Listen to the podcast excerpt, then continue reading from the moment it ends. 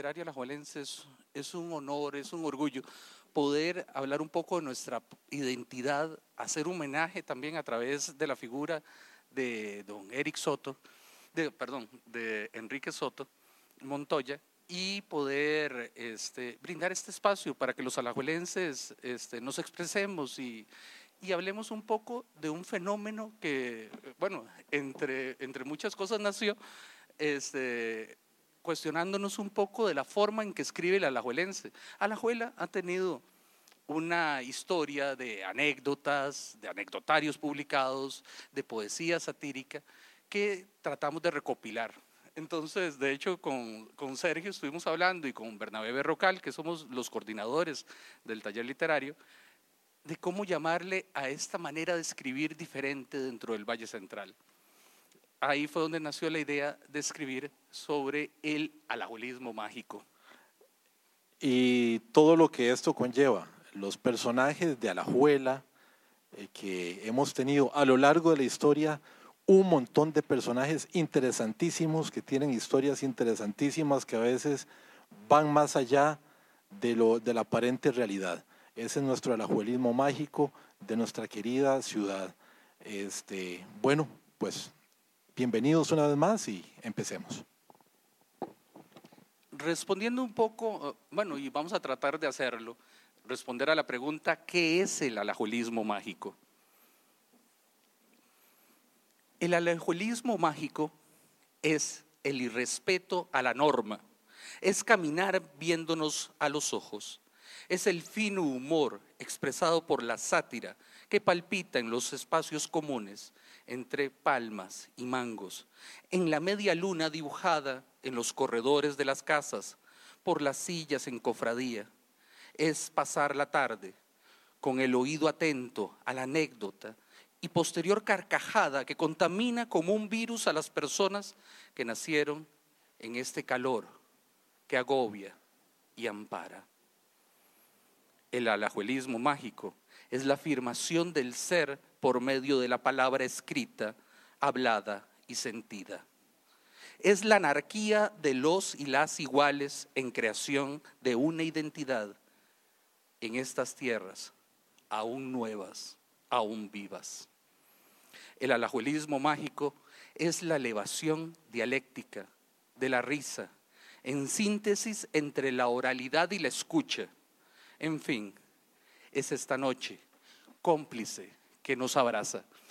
Y ahora quiero darle el pase a don Bernardo Soto, que nos va a hacer una semblanza de don Enrique Soto Montoya. Un aplauso para él. Adelante, Bernardo. Gracias, buenas noches, parientes, hijos de Alajuela. Ustedes, los que no toleran la voz del capitán cuando llegan al aeropuerto y dicen, Welcome to San Jose. A todos ustedes, eh, pues me es un honor, ¿verdad? Eh, estar por aquí, no, no puedo agradecerles. Yo pues vengo a ver, a, mi manera, como exponer este, un, proyecto tan gigantesco como hablar de mi tío Enrique y, y, mi abuelo, porque es que aquí estamos de este lado, ¿verdad? La rienda del pasado, metiéndonos la mano como pues en el corazón, más bien, ¿verdad? Del otro lado, pues es entonces, gente que se va, pero, pero que se queda, ¿ok? Entonces, en ese sentido, eh, hay que hablar de la importancia de, lo que es tener cédula 2 y, qué pasa si no la tenés, no importa. No importa que no tengas la cédula 2, vos pasas por Alajuela y en las calles de la Juela te vas quedando. Hay, hay una historia, ¿verdad? siempre ha habido calor, las muchachas divertidas. Eh, es, es, donde lo hacemos. O sea, el epicentro del sistema planetario radica aquí, ¿ok? Ese es mi punto de vista. Y, pues, de sí, se hace cultura y se hacía cultura y, y de todo, ¿verdad? Había en cines en un momento dado. Eh, y eso es lo que hacemos, cultura. Eso es parte de la juela, ¿ya?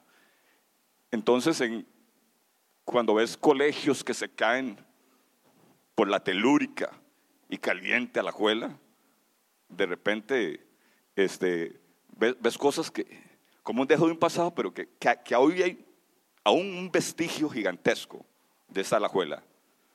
Y de esos, en ese marco, pues, pues vamos a hablar. Y hacer un tourcito rápido ahí, que me pidió Teoquique en, en, un, en un sueño que se me presentó, que trajera estas fotos, un tourcito de, de cantinas. Adelante. Véanlo ahí. Con cara de yo no fui. Es el, es el único que está como despistado aquí. Ve, la pose nada más del líder. me está aquí así como, como, como, quien, como quien yo no fui. Pero sí, vaya, vaya que caló hondo el ingeniero. Hoy, hoy, hoy es un día muy especial. Hoy me contaron que hoy es el Día Internacional del Ingeniero. Entonces me parece como un momento muy, como para llamarlo al hombre. ¿ah? Adelante. Yo, hablando de cultura, me quedo con los que hacen más ruido aquí en la orilla del campanario, ese perímetro como mágico, ¿verdad? Ah, la callancha, sí, ¿verdad? Es, que está bien Calufa, está bien los poetas de, San Ramón, pero aquí hay unos señorotes. Y yo, o sea, si no están, pero ustedes reconocen de, gente de Alajuela que, que hizo la magia y que trabajaron juntos, ¿verdad? Porque Don Quique trabajó con, con Don Guillermo Villegas Hofmeister. Y, también este, Meoño me contó a mí que hicieron obras de teatro juntos. Eso es, eso es algo gigantesco, ¿no?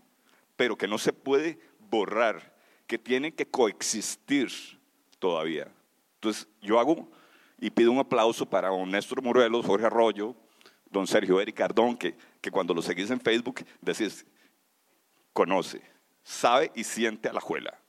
¿Okay? Don Sergio Espinosa Alfaro también es importante. Por ahí está en una fotico. Quise como, ¿verdad? Tomar un poquito de ellos para, para agarrar impulso. Adelante. Ok, y eso me aterriza algo importante. Me aterriza al cuartel alterno del coronel, mi abuelo, que es la musa del libro que hizo Teoquique, ¿verdad? La, guerra que perdió el coro no, no, tiene, no tiene mucho que ver. Él, él fue historia y no ganó la guerra. Porque ojo el término etimológicamente, history. He, history. La historia como de él, pero no, es mis theory, mi teoría. Porque si yo hice alguna vez una teoría, es porque, porque hice algo. Y eso de algo quedó. Y es que la palabra es magia, pero trae un misterio y eso es lo que hay que enfocarse. Por ejemplo, anécdota así rápido. La yegua del coronel fue la cegua, con pinolillo encima. O sea, ¿cómo, ¿cómo pasaron esas cosas aquí en la juela? O sea, ¿quién fue Pisirico? Bueno, eso hay que rescatarlo en algún libro a alguien, ¿verdad? Y yo creo que si estamos aquí haciendo cultura o intentando hacerlo, hay gente que ya traía eso. Eso se honor a ellos, ¿verdad? Yo, yo hablo un poquillo así de, de, de los vocablos de los soto, vocablos disílabos. No, no, nena, leta, piro, coco, quique, anunum, alacuja. Y eso es, todo un idioma de dos sílabas, ¿verdad? De abuelos. Así se hablaba en la casa de ellos. Interesante. Y, bueno, la, siempre tuvo una, una cabrita, el coro, para recién nacido.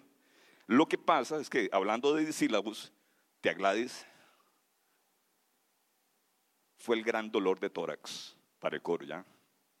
Y fue una guerra que resolvió, adelante, inventando un teatro, un teatro Victoria.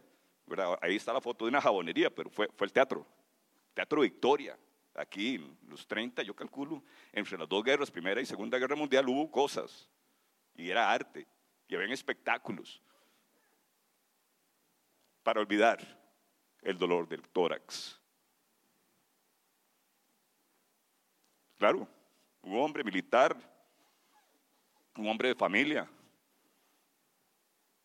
un hombre con un cuartel alterno el coro. Adelante. Y de ahí vienen estas vainas. Tío Quique, en sus ojos de niño, el niño Quique se quedaba viendo con, con asombro al coro en, sus espectáculos, ¿verdad? En su teatro. Entonces, de ahí vienen, de ahí viene todo un, un revolú que pasó, eso fue historia aquí en Alajuela. Adelante. Y, y es como este triángulo. Eh, El ingeniero apodaba al empresario, al coro, justamente así porque, porque era un empresario de teatro, espectáculos.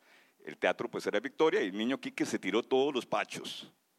Y ese es un poquito lo que vamos a, entrarle ahora. Ahí está Teo Quique, un hombre de familia, un padre amoroso, un mentor gigantesco. Lo aprendió todo de- del coro. Ahí está el coro, con una niña lindísima por ahí, Anabel, con una mujer bellísima a la par, ¿verdad? Tía Sonia. Bueno, el otro chaval parece, parece culé, ¿verdad? Sí. Ay, qué lindos. Oh, parientes. Adelante. Lo que vengo a hablar ahora es el corazón de mi charla, ya, los, ya no los mortifico más. Tengo tres premisas que son del libro y de ahí salen, pero también salen de mi corazón. Sepan y entiendan que nosotros no estamos locos, estamos salvando a la locura. Tío Quique tuvo una guerra gigantesca contra los coliformes y aguas fecales de la contaminación de aguas cruzadas, agua potable con agüita negras, ¿verdad? Es una lucha de Tío Enrique que tuvo, ¿verdad? Y esa lucha salvó de que estuviéramos peor en Alajuela. Y pues los otros jamás mienten. Ustedes verán que, que nos gusta retorcer un poquito, la verdad, porque es muy aburrida, es muy plana. Encontramos pasión en, en jugar con un bisturí para dibujar un corazón. Montar una bicicleta y llegar a Chattanooga, si te da la gana.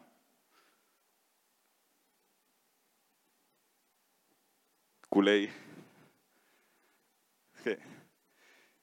Pero el maestro de todo esto era Tío Quique.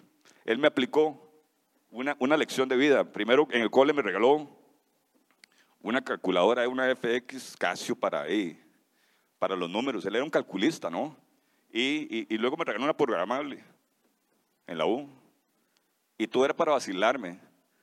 Es más, Milena, a quien les presento ahora, porque ya tiene tres minutos de palabras, este, por favor, vení, porque vos fuiste partícipe de esta broma gigantesca. Ella, ella vio como Teo Quique me, me embaucó y me hizo creer que iba a morir y era, era una gran broma. Me dio una vuelta con un helado por la Torcaz, me llevó, era la vuelta de la despedida, yo estaba muy nervioso porque Teo Quique decía que tenía un regalito para mí, un terrenillo. Y sí, pues, cuando se supo inmortal Teo Quique, me regaló una lápida en Jardines de Recuerdo y, y Milena, Milena sabe que así fue. o sea, pero, pero es que, ¿cómo puedes hacer una joda de, esa de ese tamaño, no? Eh, Pasa, y así fue. Es una donación que me hizo mi tío Enrique. ¿ah? Entonces yo, con mucho cariño, con mucho respeto, este, quisiera este, pues, presentarles este, a- al lector de dos de sus cuentos, ¿verdad? Alguien que sí tiene estatura para, para estar aquí al frente. Eh, por favor, el hijo favorito de Alajuela, costumbrista, profesor Rodolfo González, hombre de cultura, hombre muy alajuelista y, y vamos a ver cómo son los cuentos de Teoquique, pues. Adelante. Aló, aló, aló, aló. Es que, es que, ¿verdad? Dos micrófonos, un cuatro, un libro, un pedestal. Parece que aquí va a pasar una cosa impresionante. Lo que va a pasar es lo que está escrito acá, que esto sí que es impresionante. Este, eh, cuando Piro me, me, me pidió que lo acompañara, yo la verdad es que encantado. Y este libro, mm, tuve el, el- el gusto de, de conocer a Don Quique y él me regaló este libro hace muchísimos años. Y, y bueno, Don Quique Soto es uno de mis referentes como cuentero, porque yo me, me- me acuerdo que, que escuchaba la forma en la que él hablaba y yo decía, qué bonito. Me acuerda mi tío Rodrigo también. Había una forma de hablar, de construir las palabras y de ponerle sentido el humor a las frases que, eh, que, ya, yo, que ya yo no escuchaba de los 80 en adelante. Y yo, qué bonito sería como contar estas historias y tratar de hacer, ¿verdad? En la medida de lo posible, tratar de usar algunas de estas palabras y frases que dice Don Quique. Y bueno, entonces, una vez tuve, el, segundo cuento que pude montar era Los perros, eh, yo le puse, bueno, la- me dio permiso el de adaptarlo como Los perros comediantes, y siempre he querido eh, montar algún otro y se me ha pasado la vida y no lo he hecho. Pero entonces hoy le dije, pero bueno, ¿qué querés que cuente? Bueno, los perros comediantes y una corrida de toros, en- bueno, que esa se llama una función de reprise en realidad acá, y una corrida de toros en el Teatro Municipal, eh, son los dos textos para compartir acá, porque yo no sé qué hacer con esto, la mano. Voy, a poner esto a un ladito, porque...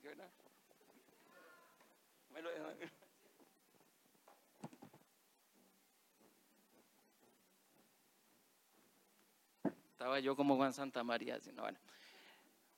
Entonces, suceden acá, eh, pues en otro edificio, ¿verdad? Porque este edificio es de la década del 40 y estas historias muchas son anteriores, hasta la década del 30, pero es acá. Entonces es muy bonito escuchar esto pensando que ustedes eh, son los protagonistas y las protagonistas de esta historia.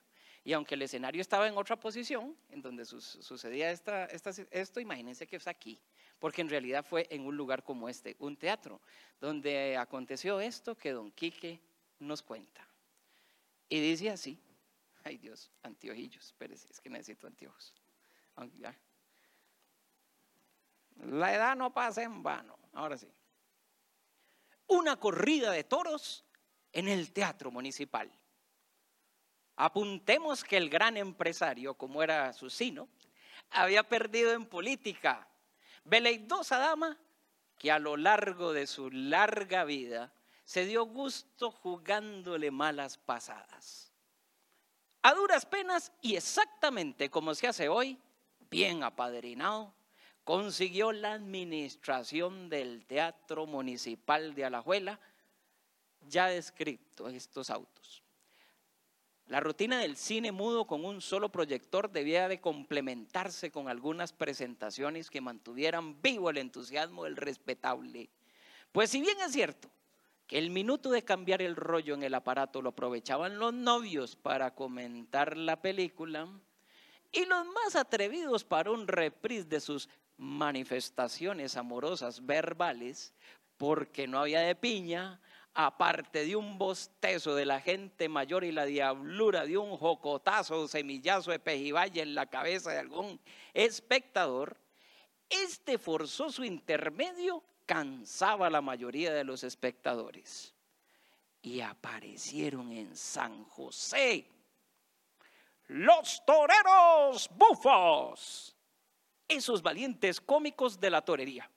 Se encerraban dentro de un escenario convertido en redondel con rejas y tablas, con cualquier ente que tuviese tres cosas: cacho, rabo y pezuñas, de diablo para abajo. Su acto conservaba la tradición torera, divirtiéndose en, en los tres consabidos tercios. El primero de capote para cansar un poco al bicho.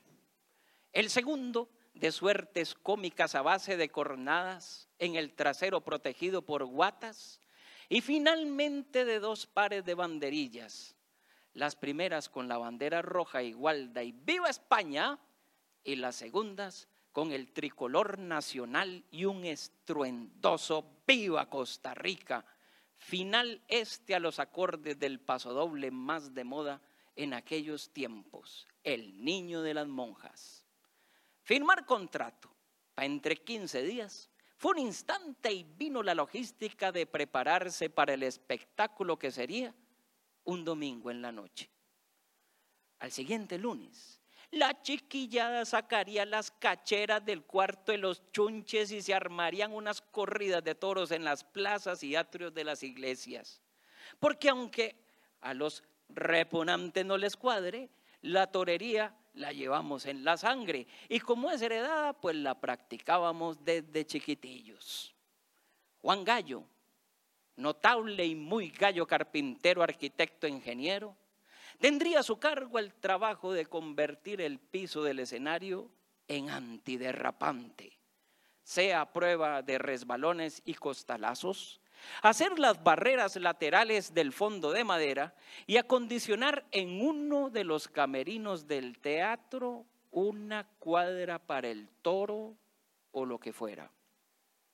Chico Santa María, a quien llamábamos Chico el del teatro y a quien presento de la siguiente manera, interlocutor, Francisco Santa María, de los de Juan, Chico, no señor, de los que hicieron la carabela.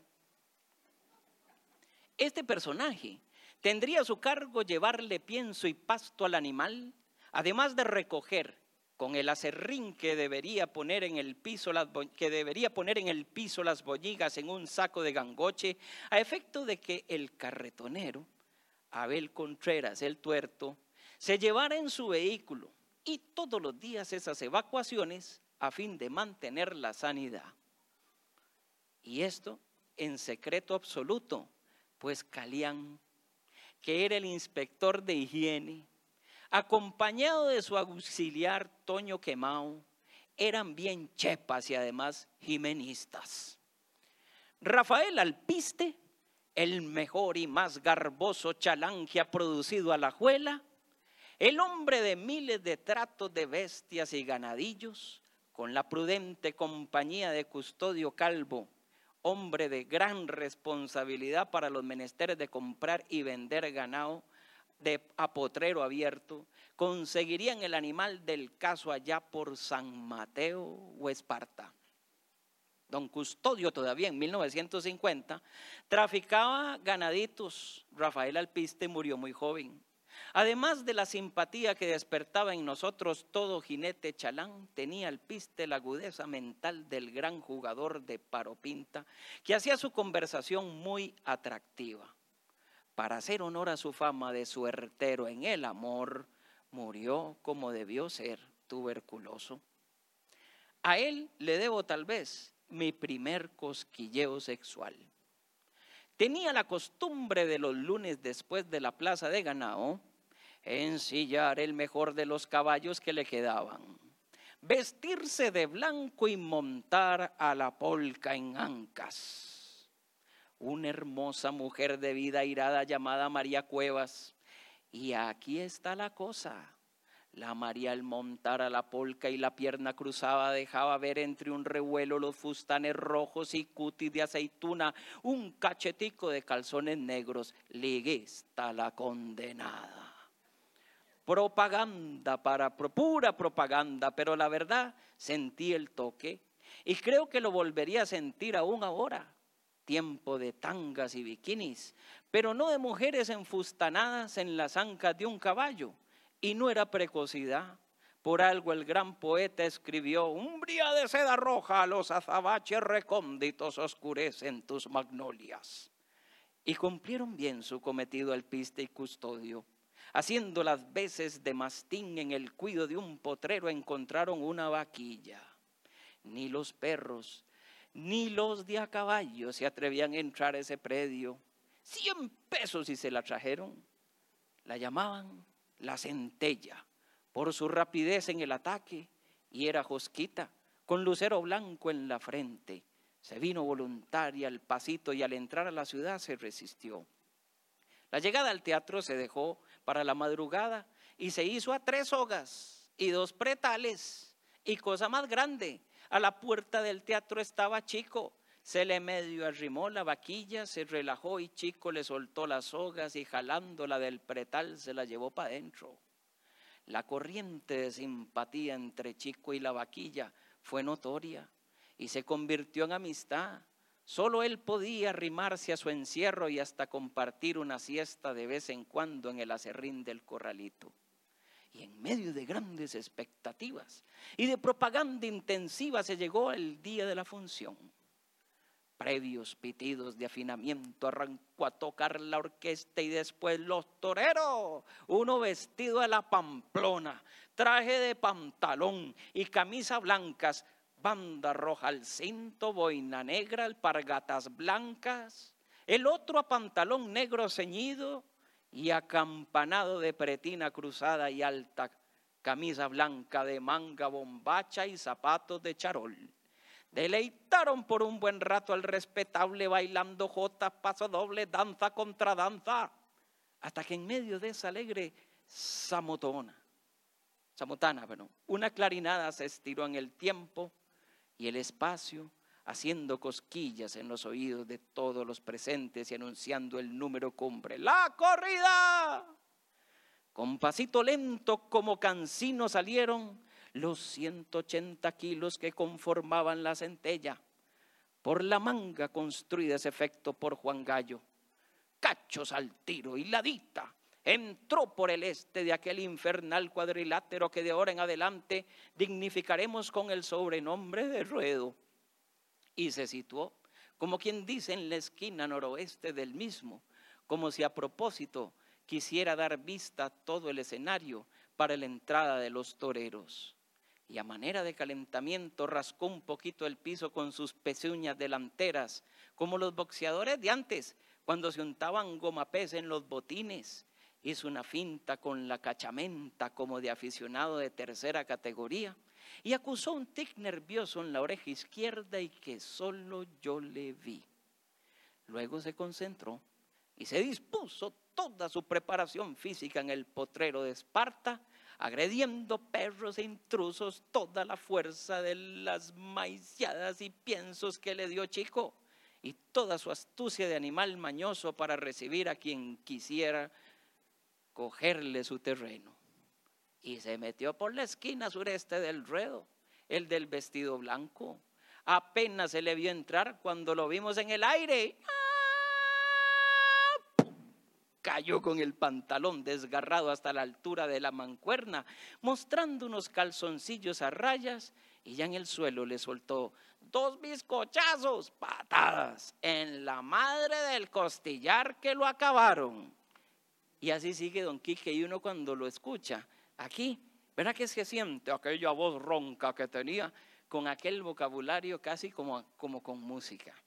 Y muy parecido a esta historia que se puede aquí encontrar en siete vainas y un espectaculazo.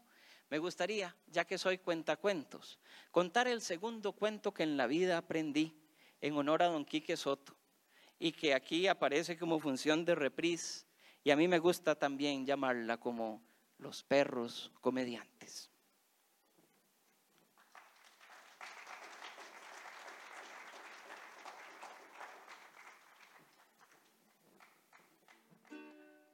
Viva ciudad, palabra, a la juela en la ciudad, palabra, y vivimos en ciudad, palabra, donde habita la imaginación. Ahí se van en palmas.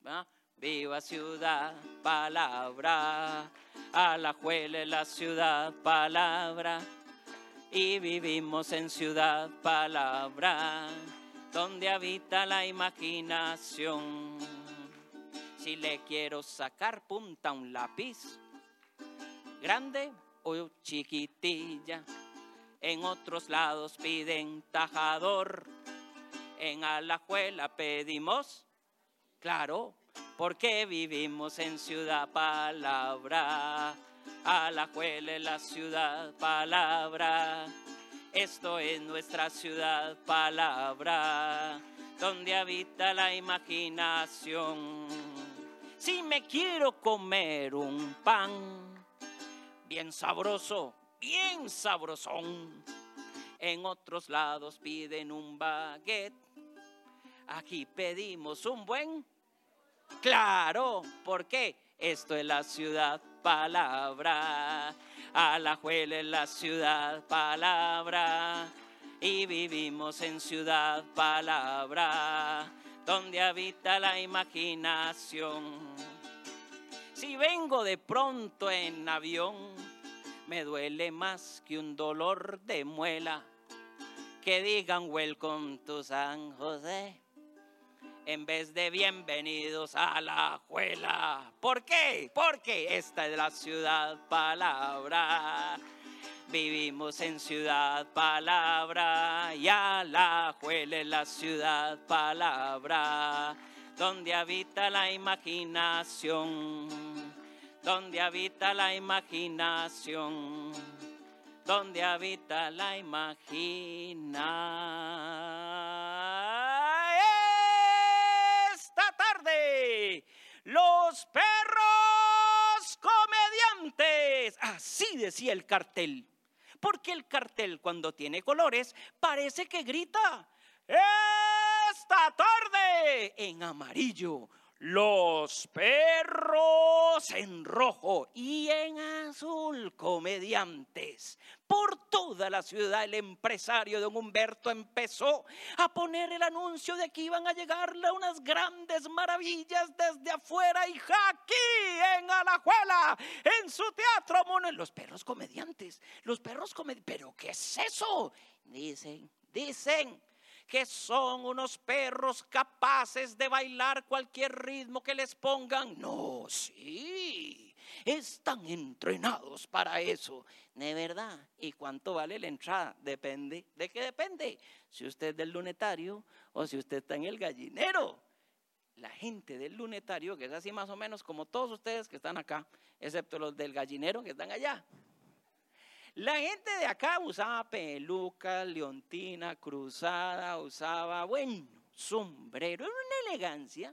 Era lo que llamaban los levas del centro, que no eran levas por tener plata, sino porque eran del centro. Y los de afuera, los del Carmen, los del llano, los levas del centro. Ahí sentados pagaban más. Pero arriba en el gallinero, el barrio del Carmen, aplauso los del Carmen, ¿dónde está? ¿Quiénes son del centro? Se vino todo el Carmen. Es que así es el Carmen. Participativo, ¿sí o no, don Alfredo? Y claro, arriba en el gallinero, muy atentos los del Carmen. Empezaron a ver como en un lugar igual a este, solo que como puesto para allá. Imagínenselo. Entró primero, entró primero un músico vestido de riguroso negro. Traía, traía en medio de su tamaño alto un violín pequeño y detrás de él, otro un poco más grueso y pequeño que traía un chelo. Y detrás venía un director de bigotes con su gran batuta.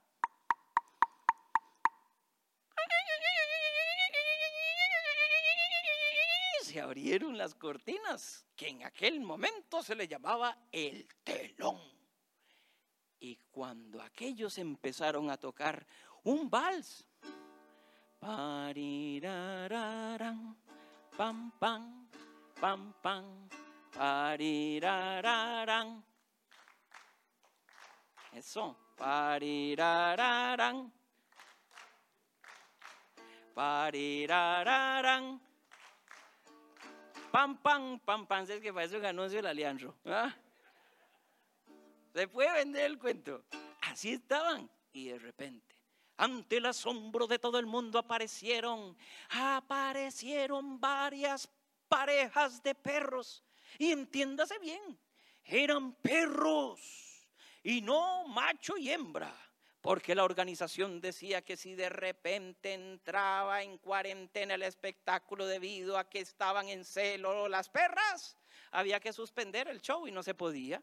Por eso solamente traían perros machos, eso sí, unos vestidos con corbatín y otras con, no sé, con telas y de todo, y vuelos de crinolina, se paraban en dos patas y con el hocico hacia arriba, producto de tanto entrenamiento, una ponía la pata así en el lomo del otro perro y levantaba la patilla así y con el hocico para arriba bailaban perfecto vals con esta música que ustedes me ayuden a recrear. Parirararán. Parirararán. Parirararán. Ustedes hacen la música y yo hago los perros porque no puedo hacer las dos cosas al mismo tiempo. Me enredo, soy hombre, no puedo hacer dos cosas al mismo tiempo. Parirararán. Pari, póngale la Leandro ahí. Parirararán.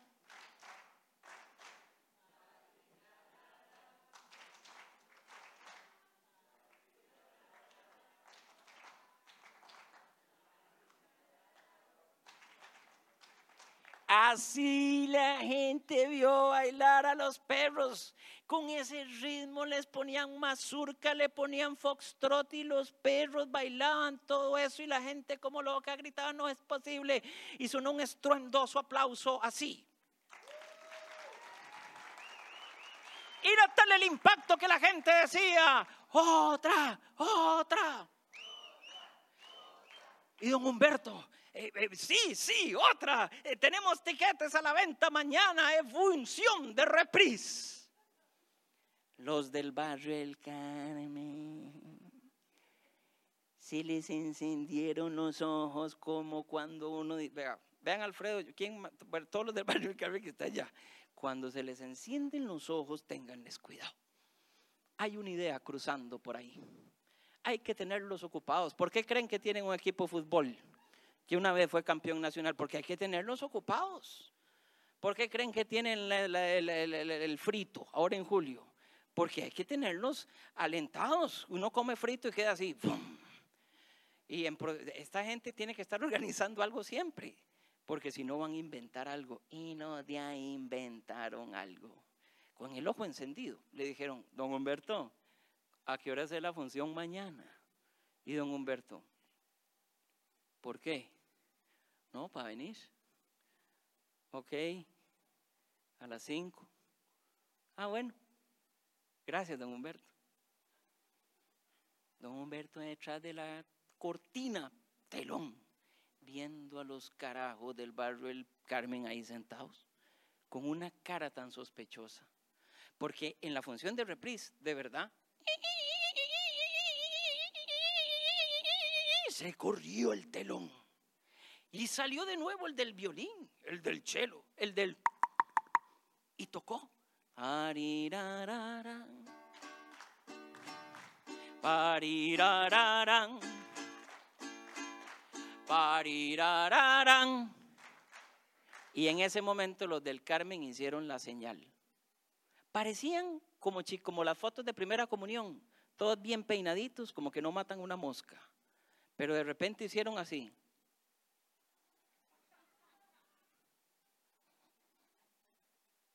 y van sacando lo que tenían debajo de las sillas de allá. Unos sacos de gangoche en los que había unas perras en celo.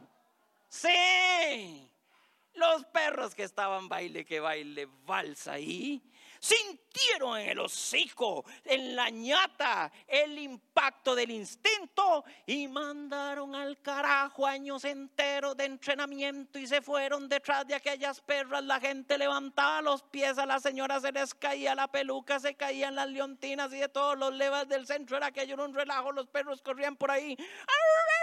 Las perras bajaban, los perros subían, ellos subían y bajaban, bajaban y subían. Se fueron por el parque central y desde entonces cuentan que en el barrio del Carmen siguen naciendo todavía perrillos que se paran en sus dos patas y se ponen a bailar cada vez que escuchan parirararán. Rirararán. Parirararán. Pam, pam. Ese aplauso para don Quique Soto. Esa no es la versión de él, es la mía pero las palabras viven en homenaje de aquellos que hacen presente los recuerdos. Viva Quique Soto.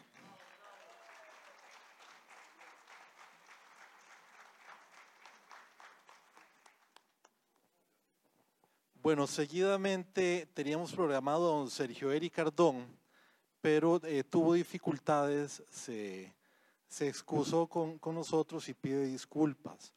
Entonces, eh, no nos va a poder acompañar voy a leer un, breve texto de él para que conozcamos algo de, de su pluma. Se llama Se existe. Indudablemente, mientras tengamos aliento y el músculo primo funcione, pero nos lo niegan en todas las ventanillas. Cuando acudimos a tramitar lo que sea, Me ha pasado en estos días. Por una fatal coincidencia me encontré con, con mi existencia negada.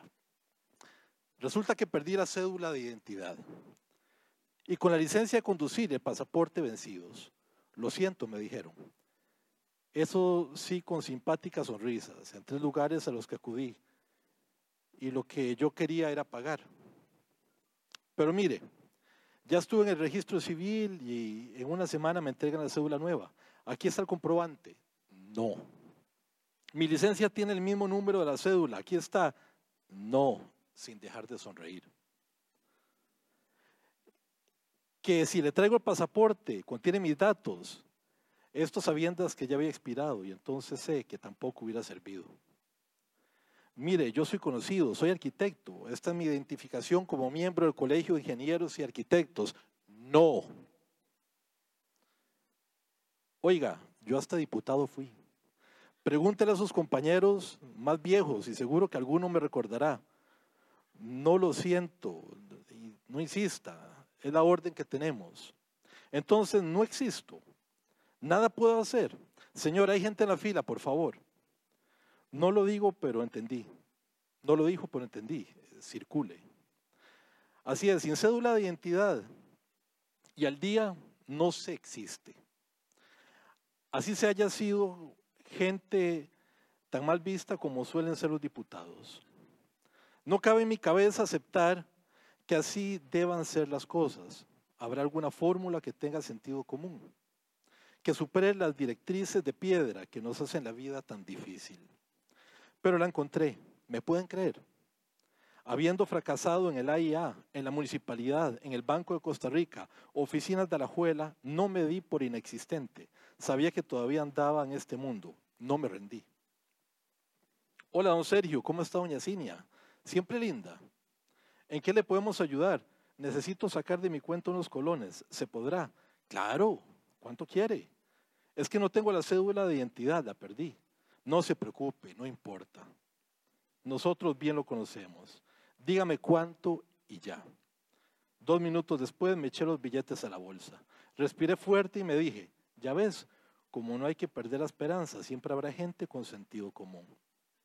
Al salir de la sucursal del Banco de Costa Rica en Torrúcares, esta vez el sonriente era yo. Oí a la amable cajera decirme, me saluda doña Cinia.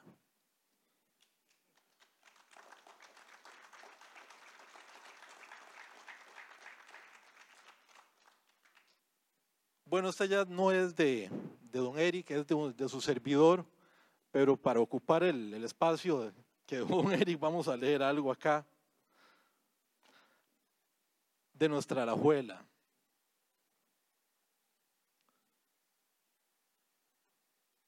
A mediados del siglo pasado, el conde de Menorval, un aristócrata francés, eligió la rústica ciudad de Alajuela como lugar para establecer su morada en Costa Rica.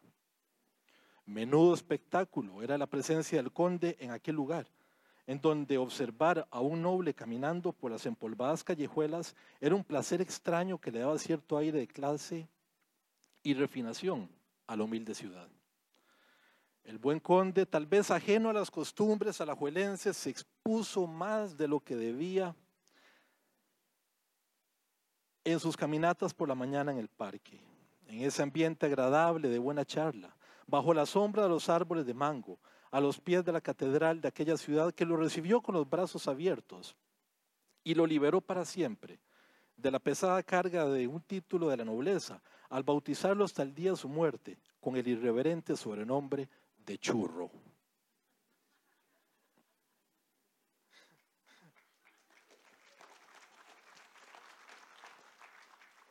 Esta anécdota me la contó abuelo, es de, lo que hablamos, de este alajuelismo mágico, de esas cosas que solo en nuestra alajuela ocurren.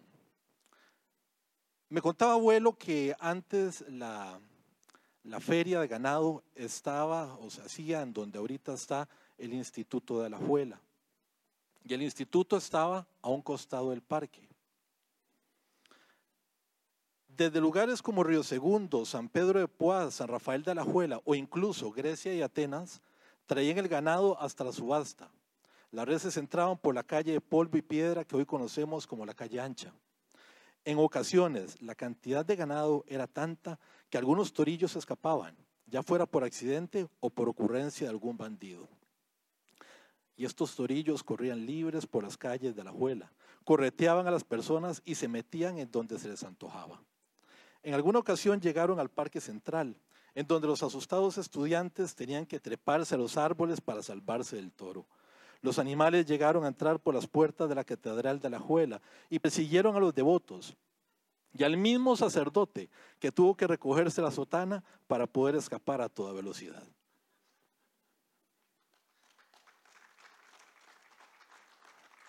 Alajuelismo mágico.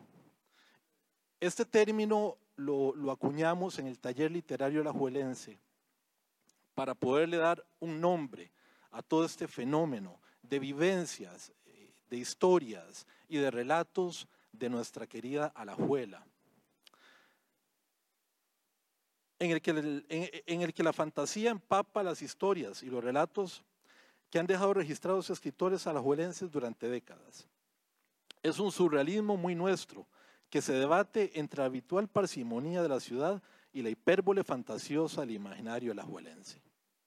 Comprender el alajuelismo mágico es ahondar en el ADN manudo para descifrar nuestra forma de sentir, de actuar y de vivir.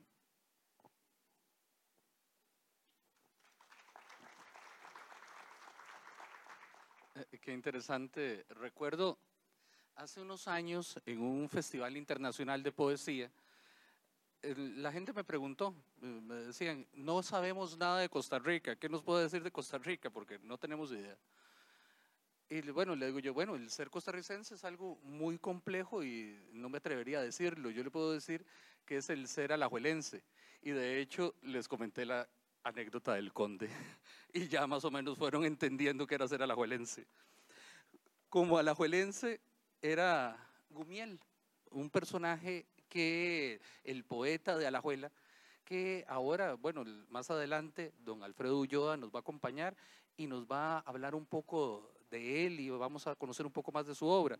Les voy a leer una breve semblanza que aparece en el prólogo del libro este, publicado en 1980 por Carlos Luis Argüello, el prólogo del libro Pasatiempos de Gumiel. Dice así. Gumiel seudónimo de, Miguel Ángel González Soto. Nació en Alajuela en 1881. Comenzó a publicar sus trabajos a los 21 años de edad en los periódicos locales y posteriormente en los de circulación nacional. El seudónimo Gumiel es el anagrama de su primer nombre, Miguel.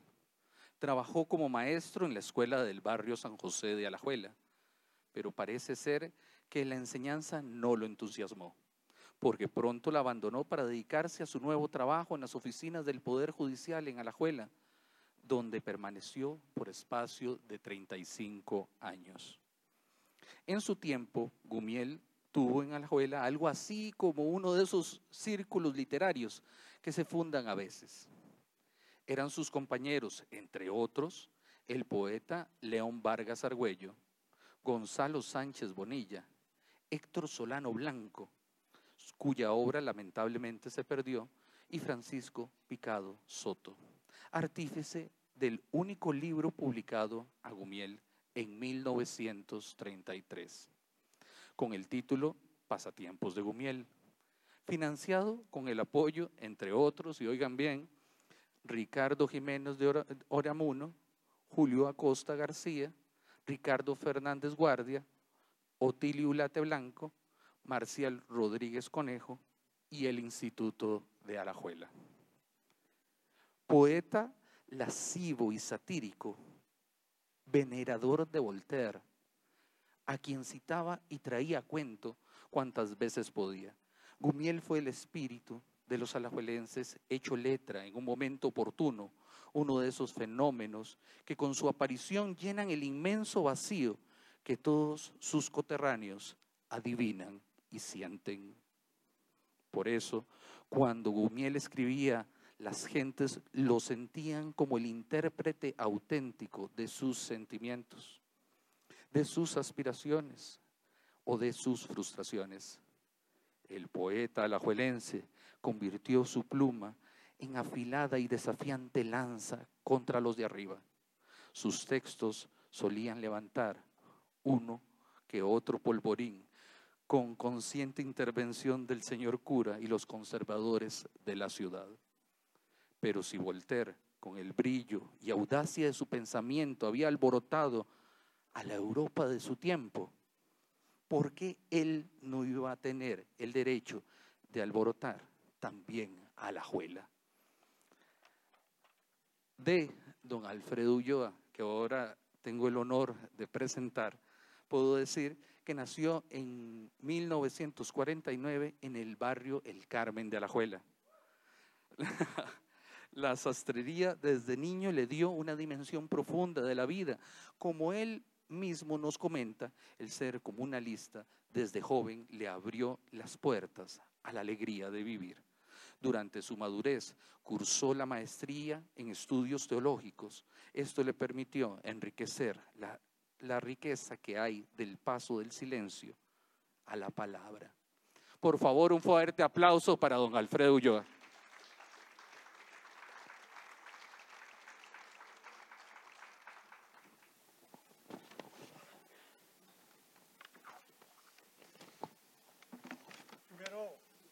Primero voy a presentarme, ¿verdad? En realidad mi nombre es José Alfredo de la Santísima Trinidad, la Virgen del Carmen de Santa Isabel Ulloa Peñaranda.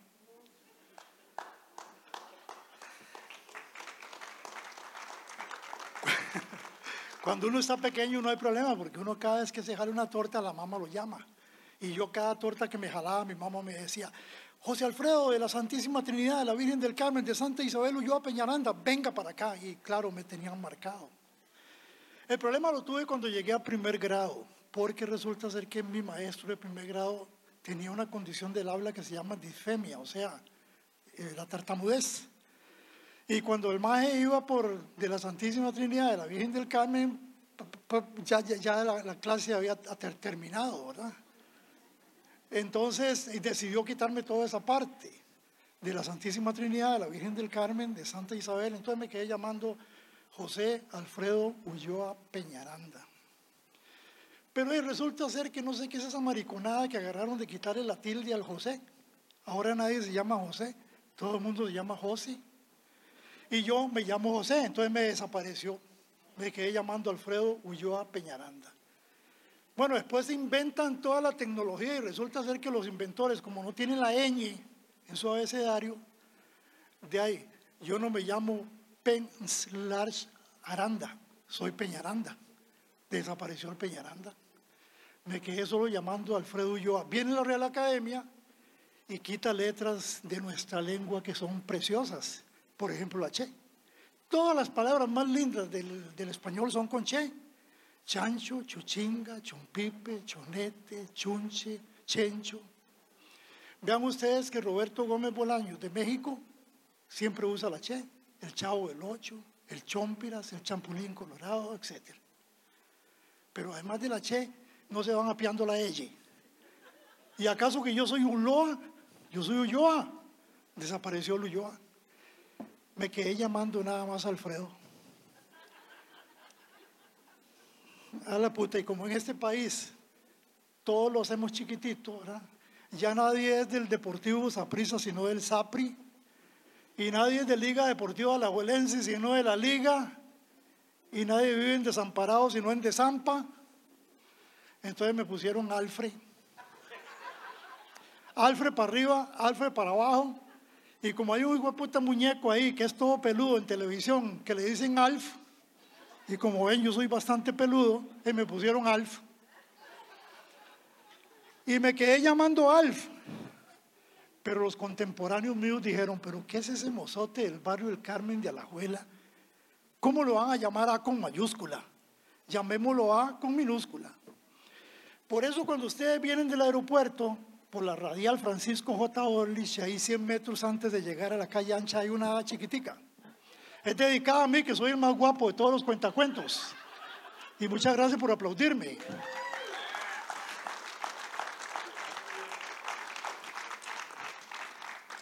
Y ahora que hablaban de que los alajuelenses somos así, le decía ahora Mario Torres, al doctor Mario Torres y a Lucy, que bueno que mi nuera es belga, mi hijo es belga y mis tres nietos son belgas. A mí me vale belga todo también, porque así somos los alajuelenses, ¿verdad? Pues yo iba a leer toda la referencia que leyó Davidito Monge, pero de ahí resulta ser que lo que hice fue que tomar nota de unos detalles solo para hacer énfasis en cuanto a la personalidad de Gumiel, ¿verdad? Porque dice que es uno de los más humildes cultivadores de las letras, pero a la vez de los más llanos y fáciles rimadores costarricenses. Se dice que Gumiel empezó a, eh, escribir a los 21 años, pero yo no creo eso. Para mí Gumiel tuvo que haber em, empezado a escribir desde que empezó a leer y a escribir. Eh, tanto talento no puede esperar 21 años, máximo que en aquel tiempo la gente no duraba tanto, ¿verdad?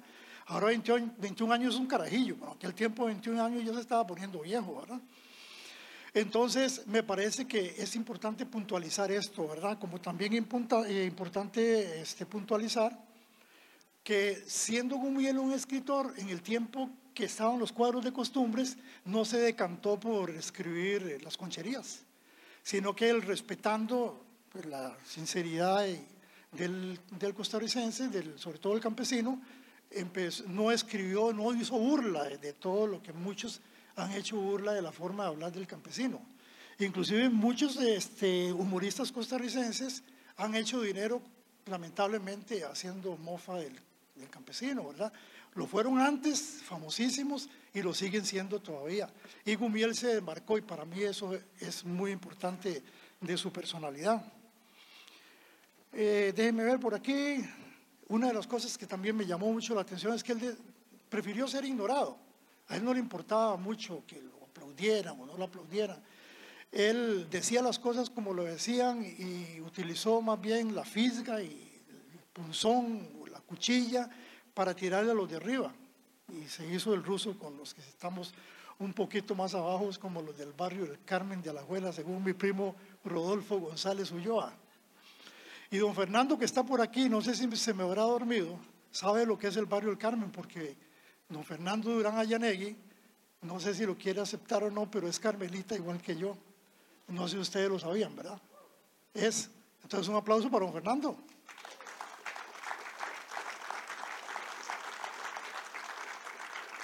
a quien le damos un saludo muy cariñoso, ¿verdad? Lo recordamos ahí como siempre. Yo creo que la mejor manera de hablar de Gumiel es leer un poquito de él. Yo escogí eh, tres poemas de él serios y tres poemas de él satíricos. Un poco para que vean el contraste, cómo un hombre puede escribir de una manera, quitarse el overol y escribir de la otra forma. Ese se llama Lobelia.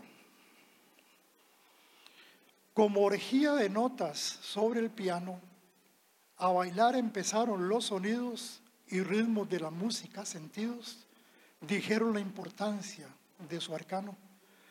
Rumores de las olas del océano, del teclado se alzaron compungidos y una bandada de recuerdos idos volaron lejos hasta un país hermano. El alma del autor harta esplines parecen el vigor de cada nota que a contemplar se irguiera los confines de cierta playa que dejó remota. Sí, Lobelia es un llanto de violines, es la visión de una esperanza rota. Para mí un excelente poema. Vamos a leerles otro por acá. Ese aplauso para Gumiel, allá en la eternidad, un representante de nuestra sangre. En su álbum, quisiera con una llave de oro abrir de este álbum la entrada con la joya más preciada de mi poético tesoro. Me piden un pensamiento y solo tengo violetas para adornar las glorietas de mi escaso entendimiento. Mas no puedo y lo deploro, pues carezco de talento y en mi torpe, en mi torpe abatimiento pienso perdida la calma, dejarte un pedazo de alma fundido en un pensamiento. Bueno, ¿verdad? Su mayor encanto no es el brillo potente de sus ojos, ni su rizada cabellera endrina, lo que arroba mi mente y me fascina, ni es el estuche de sus labios rojos, la mejor joya de su faz divina. Hay un algo sutil, mudo y sublime que impregnado en su ser roba la calma, que transporta, que embriaga y que redime y hace vibrar el corazón y el alma. Bellísimo, ¿ah? Y ahora vamos con tres poemitas donde vuela filo a carga cerrada. Y este es para don Ricardo Jiménez, un político de todos conocidos. El tranvía a Grecia. Con verba sonora y recia, don Ricardo afirmó un día en un festín que hubo en Grecia. Aquí volveré en tranvía. Y lo creímos. Qué ironía hay en las frases baratas que la expansión hace gratas en la charla del banquete. Y volvió, volvió jinete en tranvía de cuatro patas.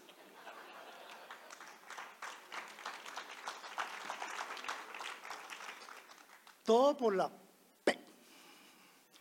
Por pasiones personales de políticas pasadas, por puras paparruchadas se pinchan los principales. Por la prensa muy puntuales se despluman el pellejo, pierden pronto el aparejo y pasan a la pelea. Y el público en la platea aplaude por lo parejo.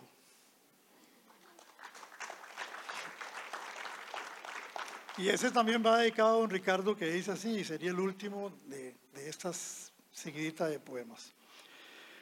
En un rapto de elocuencia, dijo don Ricardo un día, aceptaré una alcaldía antes que la presidencia. Fue aplaudido con vehemencia por la muchedumbre ignara que en todo cree y cosa rara. Si él aquello dijo fue con la esperanza de que la lengua lo castigara.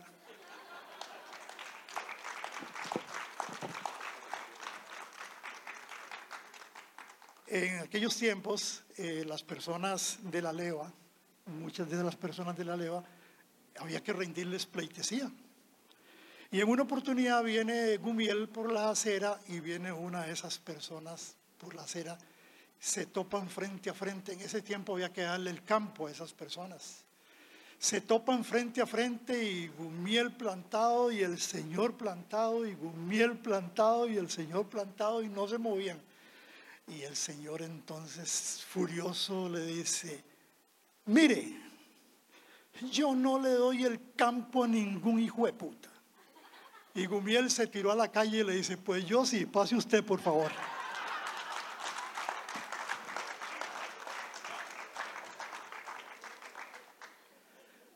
Albino Ulloa era una matrona carmelita, mi prima, que fue famosa por el caldo de riel que vendía en el mercado central donde todos los alajuelenses iban como vamos hoy, donde Zapochingo.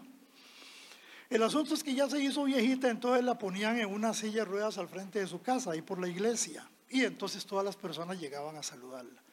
En eso llegó una señora y le dice, Albina, pero ¿por qué estás en una silla de ruedas? ¿No sabes que el ejercicio te hace bien? Levantate esa silla de ruedas, haz ejercicio, el ejercicio es bueno, caminar es lo mejor, los médicos lo recomiendan. Y por cierto, para otra cosa venía Albina, ¿me podías prestar dos mil colones? Es que tengo que ir a San José.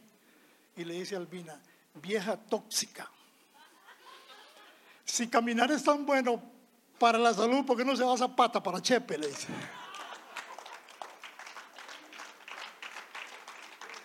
Como nosotros los alajuelenses hablamos como nos da la gana. Yo tenía un primo que a todo el mundo le decía culiolo. Y podía no conocer a la persona y le podía decir, don Fernando, buenos días, culiolo. Y culiolo y culiola, y a todo el mundo le decía así. Entonces los hermanos le dijeron, no, mi hermano, ya no puedes andar hablando así de esa manera, ¿verdad? No puede ser, hay que cambiar un poco. Mira, tenemos un grupo de oración, vení con nosotros y se lo llevaron. Y ahí lo tuvieron, pero ya como a los dos meses le dieron la Biblia para que leyera Juan capítulo 14, versículo 3, donde dice, en aquel tiempo dijo Jesús a sus discípulos. Y entonces agarra la Biblia y dice, en aquel tiempo dijo Jesús a sus culiolos. De más está decirles que hasta ahí llegó la oración. ¿De qué se ríen allá? ¿Por qué se ríen tanto?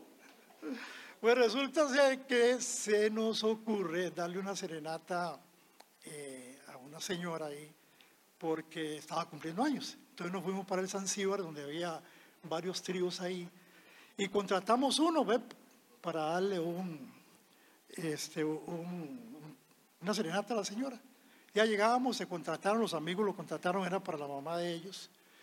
Y ya llegamos a la casa y dicen los, los chavalos del trío, bueno, ¿qué canciones cantamos?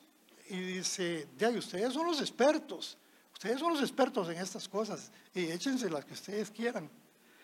Y se arrancan los majes del trío con una canción que se llama Flor de Azalia, no sé si los viejos la recuerdan. Flor de Azalia, y bueno, y cuando termina de decir Flor de Azalia, sale la vieja emputada y le dice, ¡Yay huevones! Ya se les olvidó que la querida de su tata se llama Flor de Azalia. Muchas gracias. Yo quiero saludar a,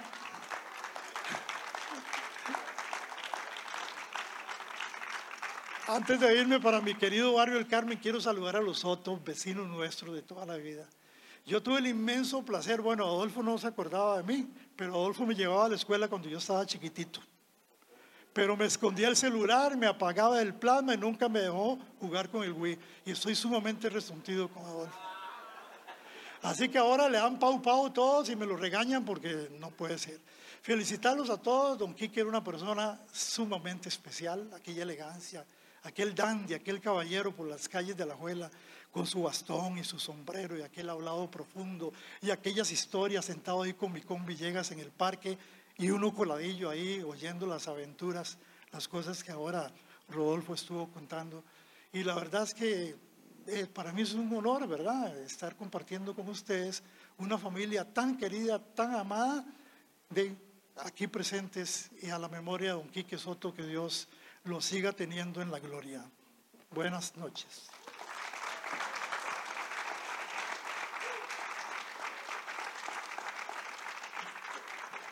Y no se mueran nunca, por favor. Buenas noches, bueno, noche de Sotos y Carmelitas. ¿Al- ¿Quién dejó los lentes acá? Mi nombre es Bernabé Berrocal. He de decir que si realmente existe algo que se pudiera llamar alajuelismo mágico, este se inocula a edad temprana. Diríase que es congénito. Uno de sus principales síntomas es ir una y otra vez, ida y vuelta de la realidad a la ficción, pero con la naturalidad con que lo haría un hipotético Gregorio Samsa que se convirtiera en bicho, pero cada vez que le diera la gana. Y en lugar de esconderse bajo su cama, se acicalara frente al espejo por la mañana para dirigirse al trabajo, donde, sin importarle las miradas suspicaces, cumpliría sin inmutarse su jornada de ocho horas, llamando a todo el mundo por el apodo, que es su forma de desvelar otras posibles existencias al anverso de la solemne y monótona historia de aquellos seres. Hoy nos hace el honor de acompañarnos don Fernando Durán Ayanegui, escritor, académico y químico, quien nació en Alajuela, cerca de la terminal del ferrocarril, en 1939.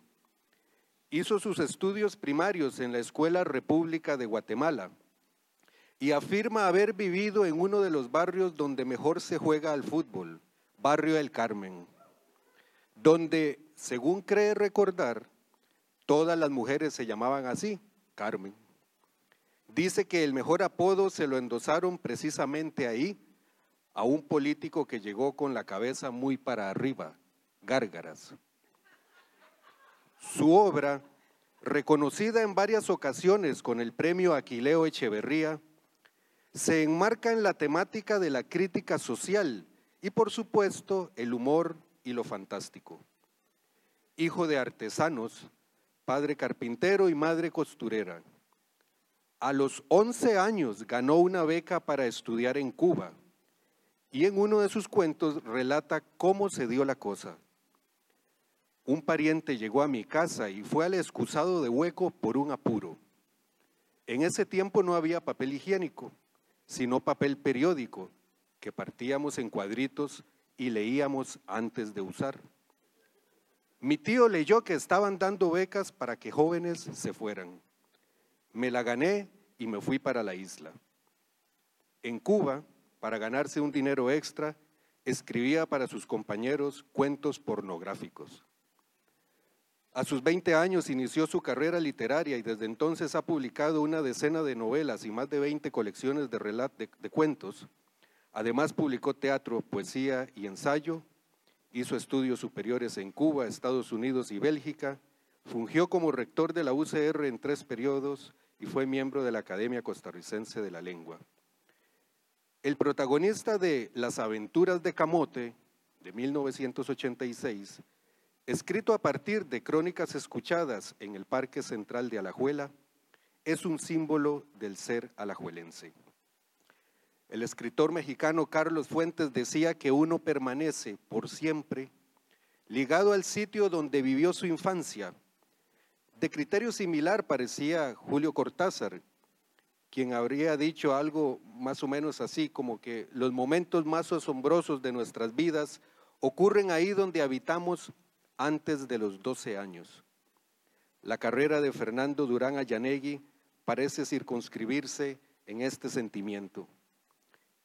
Él nos comparte para su lectura esta noche una crónica que voy a leer a continuación, titulada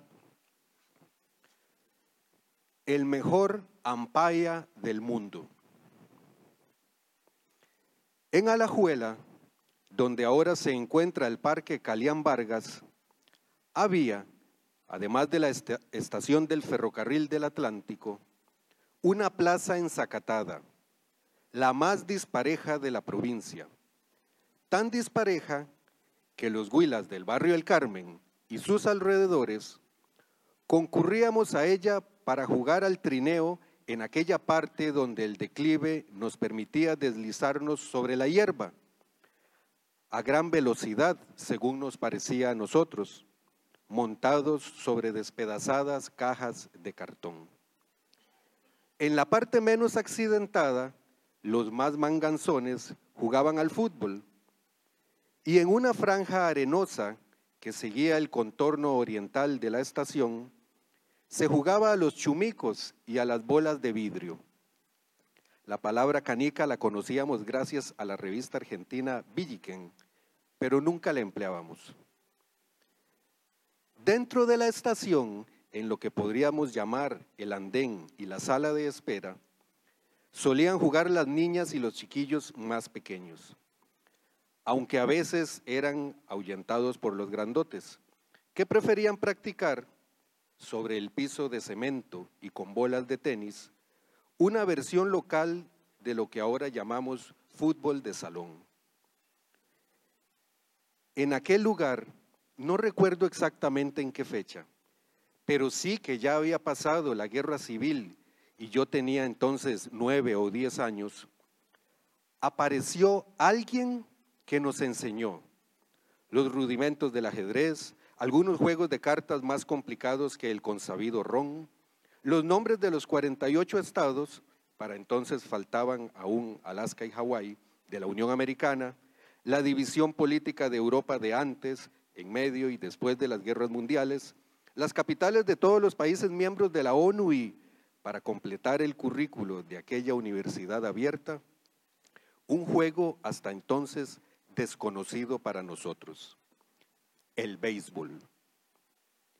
En realidad, las aulas de aquel aprendizaje eran unas zapaterías situadas pocos metros, entonces decíamos varas, al sur del Parque Juan Santa María, el de los trillos de ripios sombreados por olorosas ramas de hilán hilán, y en el cual, cuando lo atravesábamos a, a las cinco de la mañana, en nuestro diario periplo a la lechería de los Saborío, descubríamos de vez en cuando una descuidada comadreja. Pero en lo que se refiere al béisbol, todas las actividades tuvieron lugar al aire libre. Y ahora me pregunto, ¿de dónde sacó nuestro profesor la panoplia de guantes, bates, manillas y pelotas? Y sobre todo, me pregunto cómo ocurrió la parte milagrosa de todo aquello. Puesto que quien hacía de umpire, ampaya, pronunciábamos nosotros, era él mismo. Y él mismo era quien nos cantaba los strikes, las bolas y los outs, y gritaba foul, honrón, tubey y safe. Y nos ordenaba abrirnos hacia los jardines cuando el bateador de turno era de los buenos. Y el milagro no radicaba en la versatilidad de nuestro instructor que, para colmo, era excelente guitarrista, tocaba el acordeón, la dulzaina, el piano y el saxofón.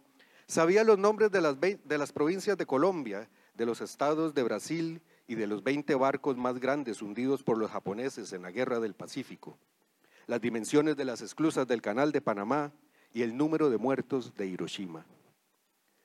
El milagro estaba y sigue estando en que Alexis, a quien como es de rigor en Alajuela le habíamos puesto un apodo amable, que omito en honor a la memoria de aquella inolvidable enciclopedia humana, era ciego y también nos recitaba, mientras jugábamos naipe en un cubil de zapatero, inolvidables versos de Rubén Darío.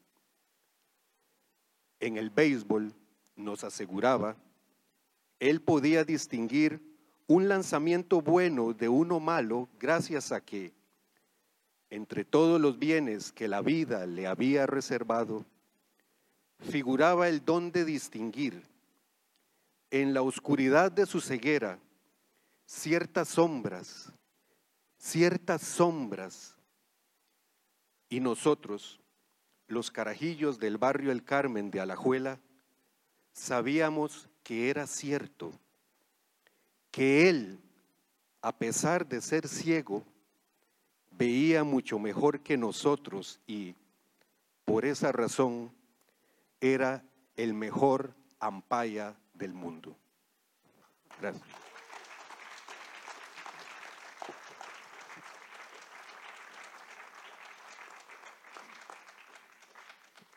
Gracias nuevamente a don Fernando por compartirnos este bello texto.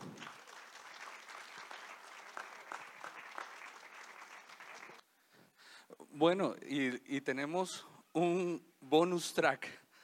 Este, en, estos, en estos días, que fue algo que me agradó mucho, hemos recibido muy buenos comentarios acerca de esta actividad que estamos organizando.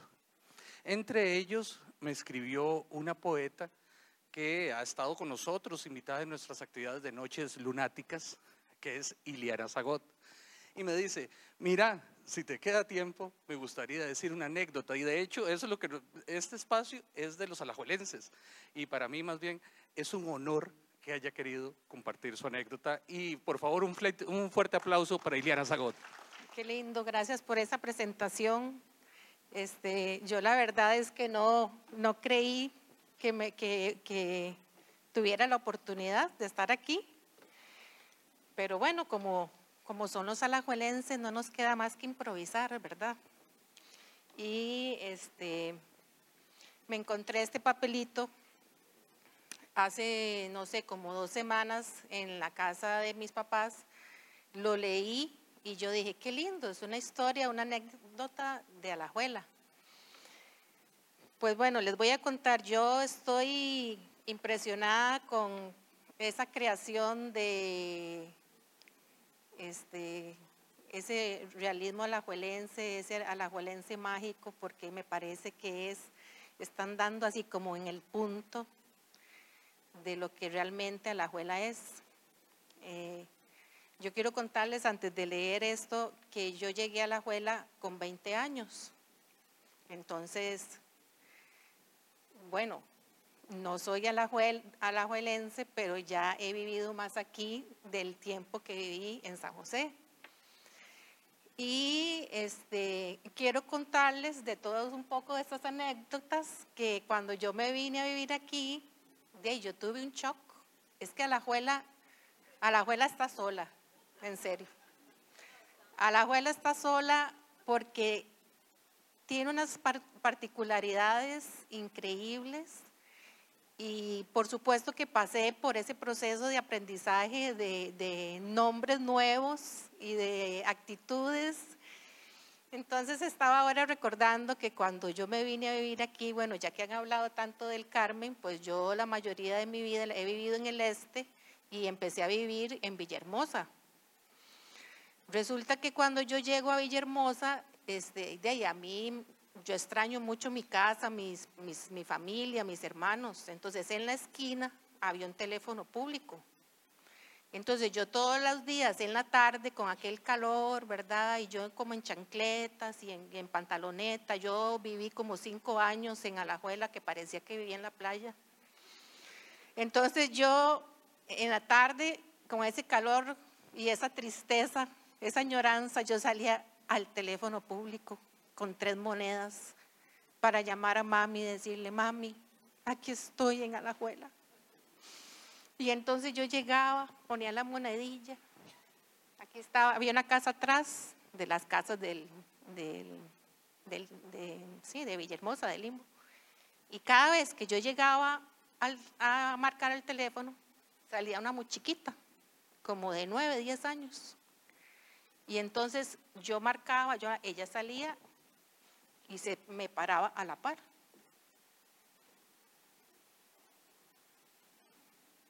Y yo, ¿pero qué le pasa? Porque, porque se me acerca. Eso fue una de las cosas que más me sorprendió de Alajuela. La, como que la gente tiene una super necesidad de conversación. Entonces, de ahí yo dije, yo no le voy a hacer caso a esta chiquita. De ahí aquí está no sé qué estar haciendo yo, porque de ahí en San José nosotros somos como más. Entonces, mami, sí, vieras que estoy aquí muy triste, este, ¿qué están haciendo? Estamos aquí tomando café con sus tíos y eso. Mami, pero es que vieras qué calor. Sí, bueno, chao, hasta luego. Entonces la chiquilla se quedaba así, me decía, ¿qué le dijo su mamá? ¿Qué? ¿Y cuándo va a ir a visitar a su mamá entonces?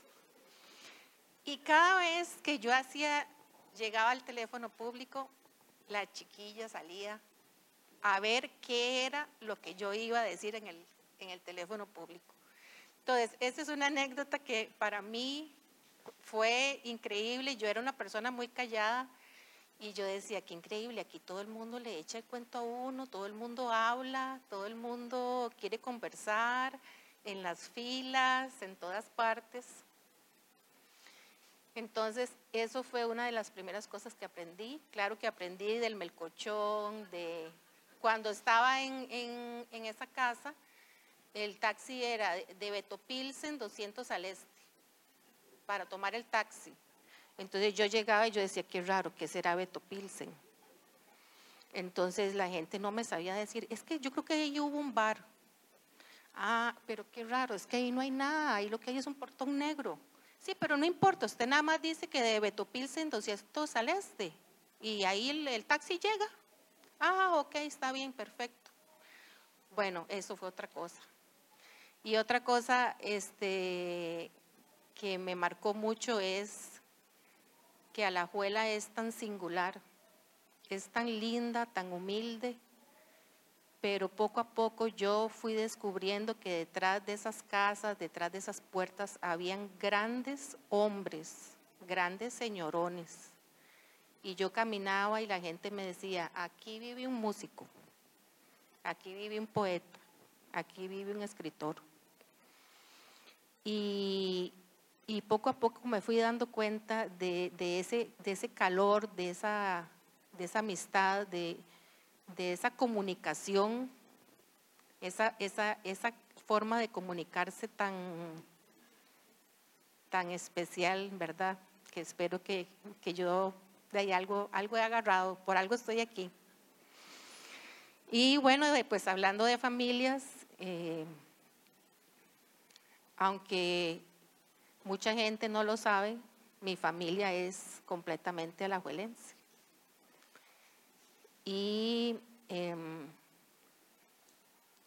yo no lo sabía cuando yo me vine a vivir a la abuela. Vean qué increíble. Mi familia es completamente alajuelense y este, les voy a contar una anécdota de mi abuelo. Y como hemos estado hablando de lugares y de palabras, me imagino que ustedes saben lo que es una guerrera. ¿Sí? A ver, probablemente yo estuviera hablando esto en San José y mucha gente no sabría que es una guerrera. Entonces les voy a hablar, les voy a leer, perdón, un texto que habla sobre la guerrera o lo que le costó a mi abuelo tener esa guerrera.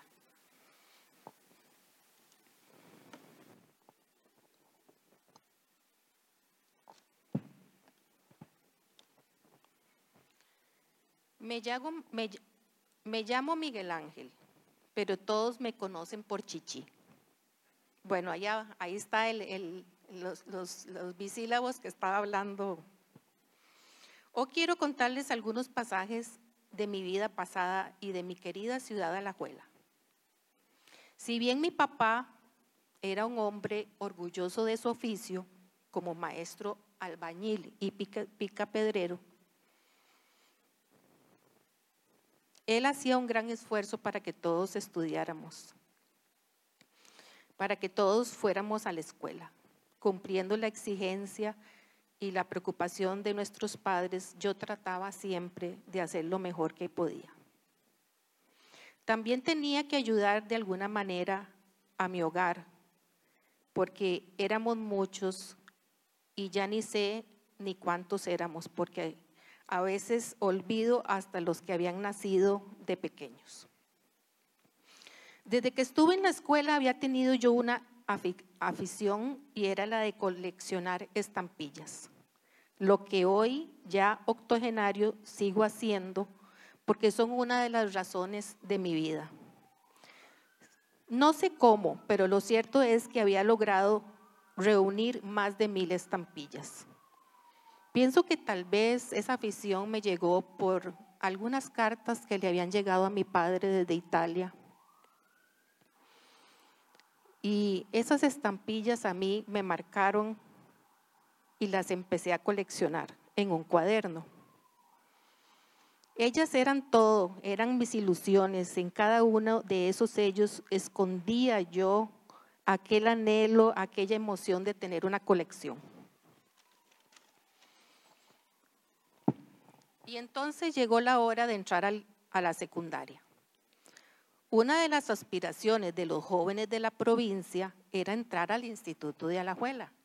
Allí hombres sabios guiaban a la juventud alajuelense, se iniciaban noviazgos, se nutría el intelecto y el espíritu de las mejores ideas. Se organizaban fiestas, bailes, en fin, el instituto era todo una razón de ser.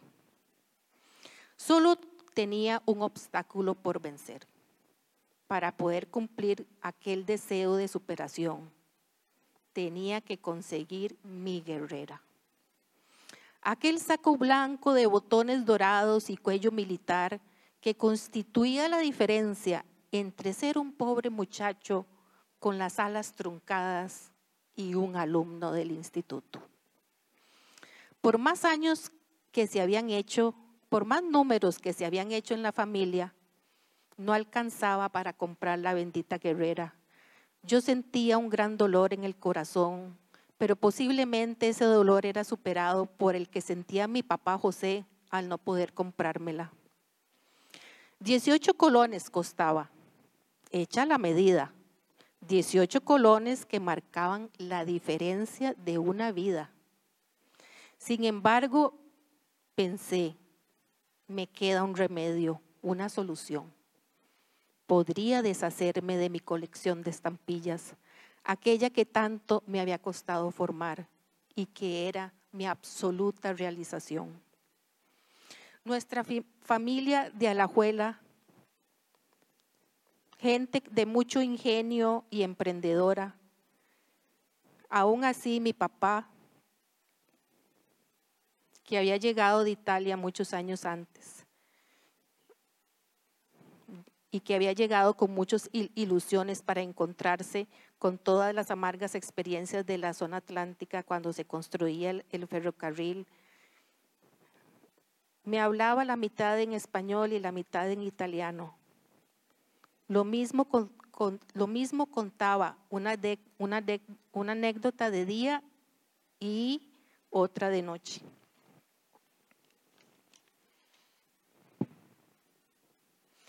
Pero se había enraizado en esta tierra a la que quería más que a la suya propia. Aquí había encontrado trabajo, el amor de una humilde, hacendosa, inteligente mujer, Zoila Flores, y una bulliciosa familia de más de 10 hijos. Felices pero pobres. Definitivamente la plata no alcanzaba para comprar esa guerrera. Con la decisión que puede tener un niño que acaba de terminar la escuela, pero que no está dispuesto a dejarse vencer por la vida, cogí mi cuaderno de estampillas y salí dispuesto a vencer la adversidad. Sabía quién me las podía comprar, porque también conocía que era coleccionista, pero eso sí, de los grandes. Se trataba de un hermano de don Roberto Brenes Mesén. Cuando llamé a su puerta, me acogió con simpatía y me pidió ver la colección. No más abrió las páginas del cuaderno y asumió una posición de filatélico. A pesar de que se le iban los ojos, comenzó a decirme, "Eh, yo creo que aquí eso no sirve mucho. Me parece que es solo basura. Pero bueno, yo podría hacerle el favor. Eh, no creo que valga la pena, pero para concluir, le voy a decir, le ofrezco 15 colones. ¿Cómo me ofrecía 15 colones por aquella colección que era parte de mi vida? Le rogué, le expliqué, le supliqué que por lo menos me diera los 18, que era lo que yo necesitaba para mi carrera. Se mantuvo firme en su posición y yo terminé cediendo. Esa no fue la única colección de estampillas de mi vida. Luego logré poco a poco conseguir y tener una gran colección con el tiempo, pero aquella que había sido la primera me había dolido tanto porque había sido parte de mi alegría de vivir. Tuve que trabajar dos semanas más para conseguir los tres, los tres colones que me faltaban, pero por fin tuve mi guerrera. Cinco años la usé en el instituto. Siempre, metódicamente, me dediqué a limpiarla, la planchaba y solo de muy de vez en cuando se la daba a alguien y pagaba dos, dos colones para que me la lavaran. Como nueva la entregué con cariño a uno de mis hermanos menores que también la necesitaba para entrar al instituto. Me sentí orgulloso cuando al año siguiente me contaron que el director del instituto, don Luis Doble Segreda, habría regañado en la asamblea a unos alumnos por el desaliño de su uniforme y que él habían dicho, deberían de seguir el ejemplo de, de un alumno que salió el año pasado. Nunca le vi el uniforme sucio o arrugado. La verdad es que era un ejemplo verle la guerrera a Miguel Ángel Bulgarelli. Muchas gracias. Bueno, a continuación eh, vamos a abrir un espacio para poder hablar un poco de anécdotas, un poco de don Enrique. De hecho, ya tenemos gente que nos quiere compartir también un poco más del, del anecdotario alajuelense y de lo que ha sido esta noche. Entonces, voy a pasar el micrófono entre las butacas. Yo soy Humberto Chacón, eh, un nieto de don Humberto Soto Guardia, del que tantas anécdotas han contado hoy aquí, y un sobrino don Enrique Soto Montoya. Eh, bueno, hoy nos han convocado pues para rendir tributo a la memoria de Enrique, un personaje inolvidable para todos los alajuelenses, eh, súper conocido, y que dejó una huella imperecedera en, en todos los que lo conocimos. Eh, aunque ya yo no vivo aquí, yo soy alajuelense, por supuesto. Es más, como la mayor parte de la gente de aquí es del barrio del Carmen, yo también nací en el barrio del Carmen. Eh, yo nací más o menos en la misma época en que nació una muchacha muy conocida ahí que se llama Maruja Corella. Según contaba mi mamá, a Maruja y a mí nos sacaban a solear juntos, las dos mamás ahí en la plaza esa que ahora es el Parque Calián y que en otro tiempo fue la Plaza del Pacífico. Bueno, eh, yo siempre tuve una relación cercanísima con tío Enrique. Eh, yo creo que después de doña tía Milena, la esposa de él, y de Adolfo y Milena, sus hijos, el pariente más cercano a tío Enrique fui yo. Esa, re- esa relación empezó desde que era yo muy pequeño. Tío Enrique en ese tiempo era ingeniero municipal en Alajuela y me llevaba a pasear, a ver obras y cosillas y tipos ahí haciendo un repello, cosillas de esas. Pero la cereza del pastel era que el señor que manejaba la, ¿cómo se llama? La planadora municipal en ese tiempo, otro carmelita, don Mento Ulloa, eh, él me subía en la planadora y me paseaba. Entonces yo pasaba ahí horas de horas al ritmo de un metro por, por minuto de haber sido porque la, casa, la aplanadora era lentísimo. Después recuerdo que tío Enrique me llevó a ver un espectáculo que según él nunca más volvería a ver y era cierto, que fue un remiendo que le hicieron al puente del ferrocarril en Río Grande. Ese puente es remachado y eso es un trabajo eh, que en ese tiempo se hacía calentando los remaches y llevándolos al lugar donde se iban a colocar y con una máquina que se llamaba una mica eh, lo comprimían y lo trababan. Pero lo interesante del asunto no era ese procedimiento, sino que generalmente esos remaches se calentaban abajo y se llevaban al lugar arriba, arriba del puente, con unos tipos que lo cogían con una tenaza y lo tiraban, y otro lo apañaba de camino y lo seguían tirando así hasta que llegaba donde lo iban a poner. Eh, esa técnica ya no existe y de veras que fue algo inolvidable haber visto eso. Esa relación con tío Enrique era tan cercana que en algún momento eh, yo soy, pertenezco a una familia, los Chacón, que todos son abogados. Yo fui el primero en que rompí esa ruta y decidí ser mi ingeniero civil. Entonces papá se sintió un poquillo molesto y dijo que y me, me empezó a, digámoslo como dicen ahora, a enjachar que porque yo no quería estudiar derecho. Entonces yo le dije que era que una de las razones que le di bastante estúpida, por cierto, fue que yo no quería ser el hijo de Álvaro Chacón, profesionalmente hablando.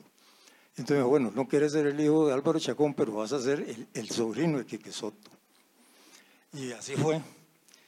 Eh, durante muchos años, eh, cuando yo empezaba a trabajar como ingeniero, la gente me reconocía no tal como ingeniero, sino como el sobrino de Quique Soto. Bueno, pasaron muchos años, hubo de todo. Eh, tío Enrique y yo tuvimos una desaveniencia una vez y ya después nos contentamos, son esas aventureras de la vida. Pero me quedó una herencia de lindísimas anécdotas de tío Enrique. Tío Enrique, aparte de ser un gran ingeniero, un maestro del buen vestir, un maestro del buen decir y un maestro del buen comer, era además un tipo ingeniosísimo, con unas salidas fabulosas. Eh, quiero recordar que en esa época eh, todos los que estudiábamos ingeniería civil en Alajuela vivíamos metidos en la, casa, en la oficina de tío Enrique. Esa oficina era una prolongación de la universidad. Es más, se aprendía más en esa oficina que en la Universidad de Costa Rica. Eh, porque tío Enrique era no solo una, un notable ingeniero, sino una enciclopedia en asuntos de ingeniería civil y sobre todo tenía una gran virtud, que era que él era feliz transmitiendo su conocimiento a otros. Con tío Enrique no había nada de esconder la leche ni pendejadas de ese tipo. Lo que sabía tío Enrique lo sabían todos los demás ingenieros.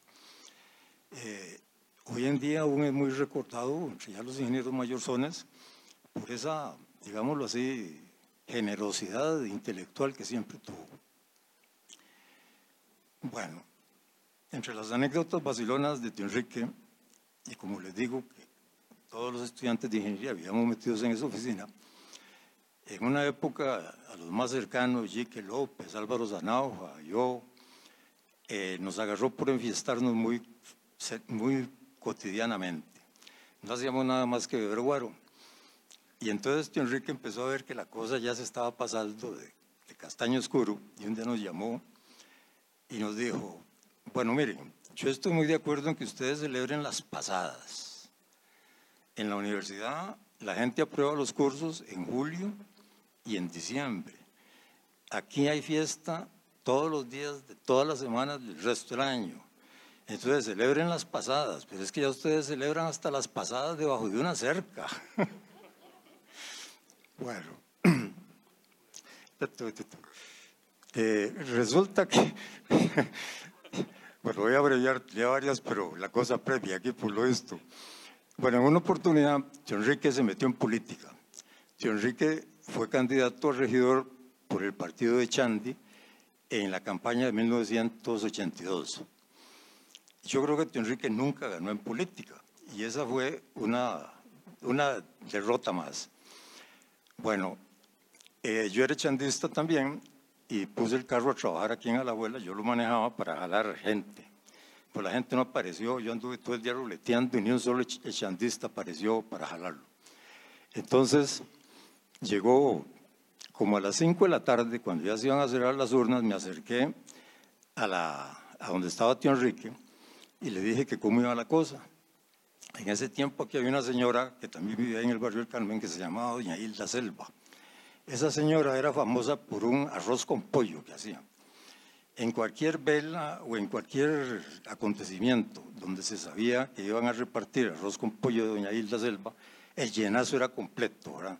Y el hoyón, por muy grande que fuera, no duraba ni cinco minutos. Esa vez, Doña Hilda, que también era del partido, mandó una enorme olla de arroz con pollo para darles de comer a nuestros partidarios. Bueno, cuando yo llegué, le digo a tío Enrique, ¿cómo ve la cosa? Y me dice tío mira, la veo mal. Imagínate que acabo de mandar la olla de arroz con pollo de Gilda Selva para el asilo de ancianos. Y iba copetona. En otra oportunidad, otro abuelense, el doctor Saborio, estaba construyendo una casa y resultó que necesitaba una pieza de madera muy especial. Y entonces llegó y, llamó a Enrique para que le ayudara aquí a conseguir la tabla esa. Y entonces fuimos a donde aquellos padres franciscanos que tienen una escuela o algo ahí, enfrente donde Chevico. Resulta que eh, llegamos y sí, tenían la pieza de madera que el doctor Saborio Tien quería.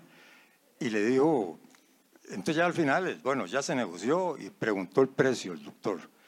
Y el padre encargado de vender la madera cobró una cifra exorbitante, pero así, como un millón de colones de oro. Bueno, eh, la cosa se salió del presupuesto, nos quedamos callados, salimos, nos fuimos, todos en silencio. Y entonces el doctor Saborio, para romper un poco la, la, seriedad y el silencio que nos embargaba, le dijo, mira Enrique, ¿estos padres de qué cofradía son? Y le dice Enrique, bueno, son franciscanos, pero de San Francisco no tienen ni las sandalias. bueno, buenas noches.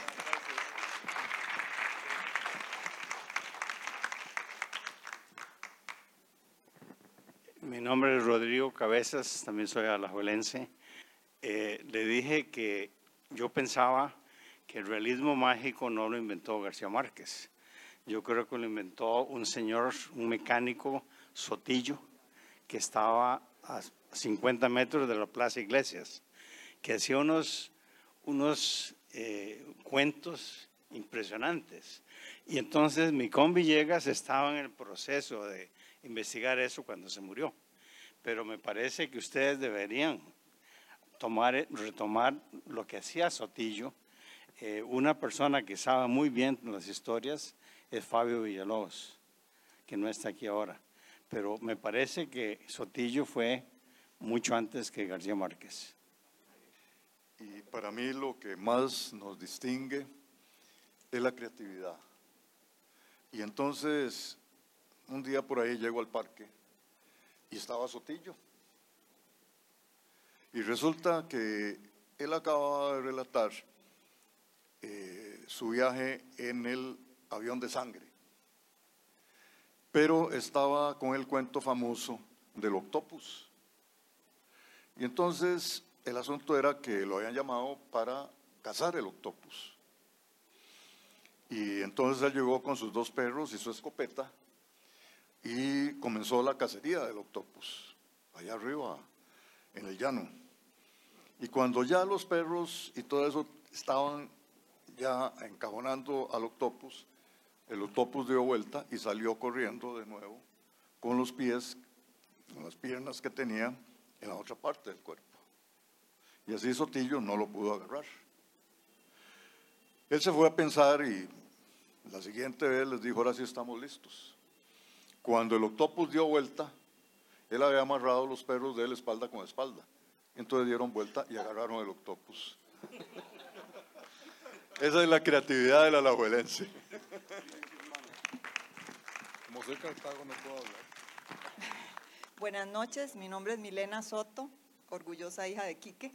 Este, pues agradecerle a las personas que hicieron este trabajo, eh, muy agradecidos. Mi papá estaría más que complacido y este, como, le, como diría él, eh, cuando tenía eh, algún pendiente, una obligación, un trabajo, hay que hacer la tarea y yo le diría en este momento, Quique, hiciste la tarea. Muchas gracias. Yo soy Manrique soy nieto de, de Enrique y este, nosotros vivíamos en México. Eh, y nosotros veníamos una vez al año. Y entonces era un chuzo porque eh, mi abuelo me armaba como una especie de cama con una tele. Mis papás no, no nos dejaban tener cable, mi abuelo sí. Entonces veíamos Cartoon Network, veíamos todas las películas de Rocky una y otra vez, ¿verdad? Porque era fanático de Rocky, Tati. Entonces se paraba enfrente de la tele, se empezaba a tocar la nariz, yo no entendía mucho, ¿verdad? Pero este, yo soy director creativo y toda mi vida, o sea, como que llevo trabajando en creatividad como 12, 13 años, algo así. Y ahora me cayó un centavo, ¿verdad? Porque un día yo estoy con, con, el abuelo en esa mítica oficina, ¿verdad? Que era como un espacio, o sea, lleno de libros y uno abría una cortina y había unos sombreros. Yo nunca entendí por qué había una cortina, sí, tenían colecciones de pistolas, ¿verdad? Una el abuelo me enseñaba pistolas, sombreros y luego sacaba unas, era como un, ¿verdad? Como un sombrero de mago, nada más seguían saliendo y saliendo cosas. Luego llegó la computadora, ¿verdad? Llegó la, entonces él no sabía usar la computadora, se enojaba con la computadora, y, maldita máquina. y un día estoy ahí, él está en la noche, entonces yo llego, ¿verdad? A ver qué, qué aventura había en la oficina. Dice, algo estaba pasando, ¿verdad? Entonces me acuerdo que se había comprado una máquina que barajaba cartas y estaba en el ride de las cartas. Y entonces, y, y en la, sí, la, la, de las cartas, exactamente. Y entonces este, me dice, Chapo, Chapo, este es un juego. Y yo, ajá, es un juego buenísimo, se llama el sombrerazo.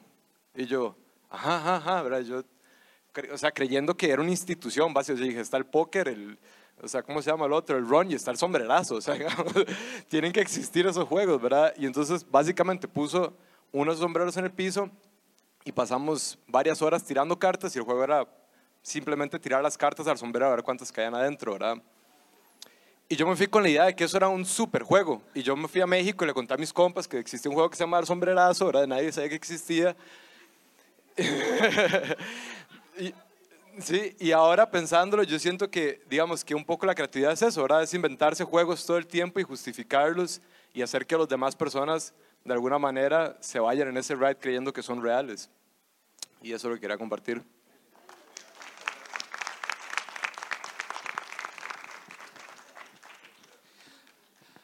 Bueno, muchas gracias a todas las personas que nos acompañan, eh, nos acompañaron el día de hoy. Este, ya, ya eh, encontramos una manera de repartición este, de los libros. Este, vamos a dejarlos por acá eh, y las personas que quieran pueden pasar a tomar uno de los ejemplares. Este, les agradezco mucho el espacio que sacaron para, para hacer esto, que es hacer identidad, hacer identidad, hacer alajuelense, ¿verdad? Entonces, este espacio es de ustedes y ojalá los veamos en futuras presentaciones. Eh, una, que- quiero indicarles que las actividades del taller literario alajuelense pu- pueden ustedes seguirlas en, en redes sociales, en Facebook. Para el 17 y 18 de marzo eh, vamos a estar llevando a cabo, con el apoyo de la Municipalidad de Alajuela, el primer festival literario Letrajuela. Esta va a ser la primera vez que lo vamos a llevar a cabo, así que también agradecemos eh, su apoyo para artistas de, del cantón. Muchas gracias, buenas noches.